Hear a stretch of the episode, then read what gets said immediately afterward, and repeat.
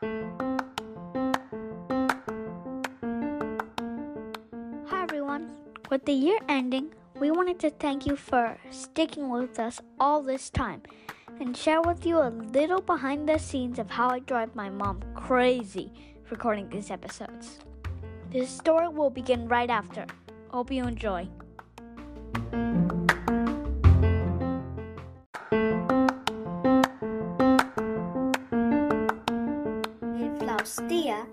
Hamelin, or English, the Inflaustia. and flautista. Dista. Because I now have a hard time finding where to cut. Wait, can I please just just that after the you know I'll, I'll just start from the top. Avaricia. Re. I'm doing the re. Avaricia. It's not avaricia. Come on, you gotta admit that was a little bit cheeky from me. he said, "I'm your host." Again. Avaricia del Emperador. Now, in English, known in English, known in English, I'm gonna. So that's another attempt. 13 is not lucky. Inflaustistia. Tista. Tista. El flautistia. Tista. Tista. Sta. She can edit the whole part. So where we go all the way back to Spotify. Superficie means surface. What did I get wrong? Superficie. Superficie. Superficie. Okay, let's restart because you can just cut this whole part out. Okay. Okay, this time we're gonna do this right. We've been recording for like a long time now. I know. We we, we can just Superficie. Okay, we're going to cut this out and save this in the library, okay? In the what? In the library? Library. Library. Sorry. Library. All I have to do is Apple or Google Podcast, and all I have to do is that. It's gonna be a little bump. Mom's gonna be able to edit every of these. Yelling time. we want our thank. We want. What? One more. Just one more. Welcome. back. Oh, the recording button's still on. Should I stop it? No. Okay, let's do it.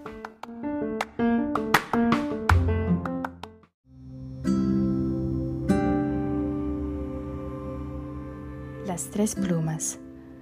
Hubo una vez un rico hacendado que tenía tres hijos, de los cuales los dos mayores eran muy hábiles e inteligentes, pero el tercero no hablaba mucho y era humilde, y lo llamaban sencillón. Cuando el hacendado se avejentó y debilitó, empezó a pensar sobre su final, y no sabía cuál de los hijos dejarle la hacienda. Entonces los llamó y les dijo, Vayan afuera, y aquel que me traiga la alfombra más bella será mi sucesor de la hacienda. Y como no hubo disputa entre ellos, los llevó fuera del palacio, lanzó tres plumas al aire y dijo, Irán en la dirección hacia donde vayan las plumas. Una voló hacia el este, otra al oeste, pero la tercera voló hacia arriba y sin recorrer mayor distancia cayó de nuevo al suelo. Entonces uno de los mayores cogió hacia el este y el otro hacia el oeste, y se burlaron de Sencillón, que no le quedó más que quedarse donde había caído la tercera pluma.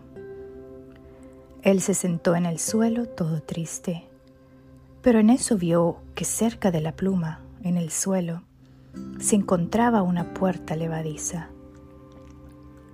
Levantándola la abrió, encontró unas gradas y bajó por ellas.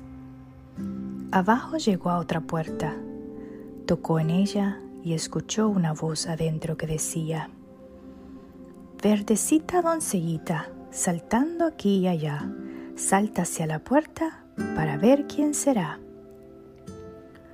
La puerta se abrió y encontró a una grande y gorda rana, y a su alrededor un montón de pequeñas ranitas. La gorda rana le preguntó qué quería, Él le dijo, me gustaría obtener la alfombra más bella y fina del mundo. Entonces ella llamó a una de las pequeñas y dijo, Verdecita doncellita, saltando aquí y allá, salta pronto y tráeme la gran caja hasta acá.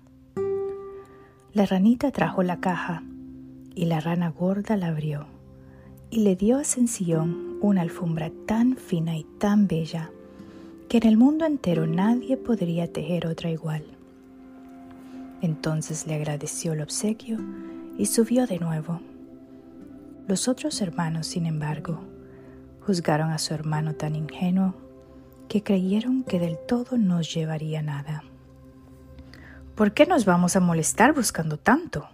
se dijeron, y tomaron algunos pañuelos rústicos hechos por las esposas de pastores que encontraron en el camino y las llevaron a casa del padre. Al mismo tiempo llegó Sencillón trayendo la bellísima alfombra, y al verla, el hacendado quedó sorprendido y dijo, Si hay que ser justo, la hacienda pertenecerá al menor.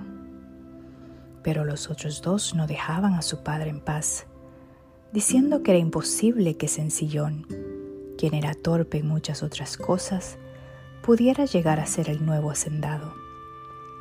Y lo convencieron para que hiciera un nuevo acuerdo con ellos. Entonces el padre dijo, Aquel que me traiga el anillo más bello heredará mi hacienda. Y los llevó afuera, lanzó las tres plumas al aire y les indicó que las siguieran.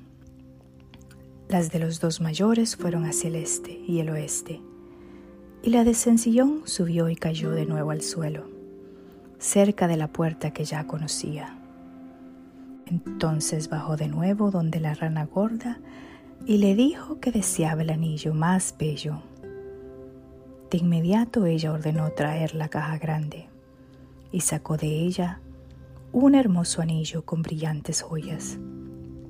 Y era tan bello que ningún joyero sería capaz de hacer algo semejante. Mientras tanto, los dos hermanos mayores gozaban de imaginarse a Sencillón en busca de un anillo dorado. Y ellos no se molestaron demasiado. Tomaron el primer anillo que encontraron en una tienda del pueblo y se lo llevaron al padre. Pero cuando Sencillón presentó el anillo que él llevaba, el padre dijo de nuevo, La hacienda será para Sencillón los dos mayores no se rendían de atormentar al padre para que pusiera una tercera condición, que sería dar la hacienda a quien trajera la mujer más hermosa a casa. Al fin cedió y de nuevo lanzó las tres plumas al aire, las que volaron como antes. Entonces en Sion, sin más que hacer, bajó donde la rana gorda y le dijo, Ahora tengo que llevar a la mujer más bella a casa. Oh, contestó la rana, la mujer más bella. A ella no la tengo a mano en este momento, pero de todas maneras siempre la tendrás. La rana le dio un nabo ahuecado, y tirando de él estaban seis ratones con sus arneses. Entonces Sencillón preguntó, un poco confundido, ¿Pero qué puedo yo hacer con eso? La rana contestó. Simplemente pon una de mis ranitas dentro del nabo y tomando al azar una de las ranitas que la rodeaban, la puso dentro del nabo. No más se había sentado la ranita cuando el nabo se convirtió en un lujoso coche y los ratones en briosos caballos, y la ranita pasó a ser una bellísima doncella. Entonces Sencillón la besó y salió en el coche junto con ella a la casa del padre. Los hermanos llegaron al rato, quienes no trabajaron mucho buscando bellas muchachas. Traían consigo a las primeras campesinas que encontraron en el camino. Cuando el hacendado las vio a todas, dijo, Después de mi muerte, la hacienda será de mi hijo menor. Sin embargo, los dos mayores insistieron en algo más, diciendo, No podemos consentir tan fácilmente que Sencillón sea el heredero. Queremos que aquella cuya esposa pueda saltar a través de un anillo que cuelgue en el centro del salón sea finalmente el escogido. Porque ellos pensaban, nuestras mujeres campesinas lo podrán hacer con facilidad, mientras que la refinada doncella se caerá y se quebrará. El padre aceptó esta última propuesta. Entonces las dos campesinas saltaron a través del anillo, pero eran tan corpulentas que cayeron y se maltrataron los brazos y las piernas. Entonces, cuando le tocó el turno a la bella doncella que trajo sencillón, ella saltó y saltó tan hábilmente como una rana sin sufrir el menor percance. Entonces ya los mayores no pusieron más oposición, y Sencillón recibió la hacienda, y la supo manejar con tal acierto por el resto de su vida.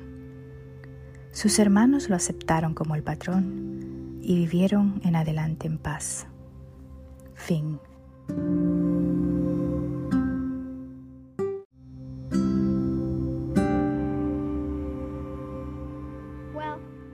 That's it for today.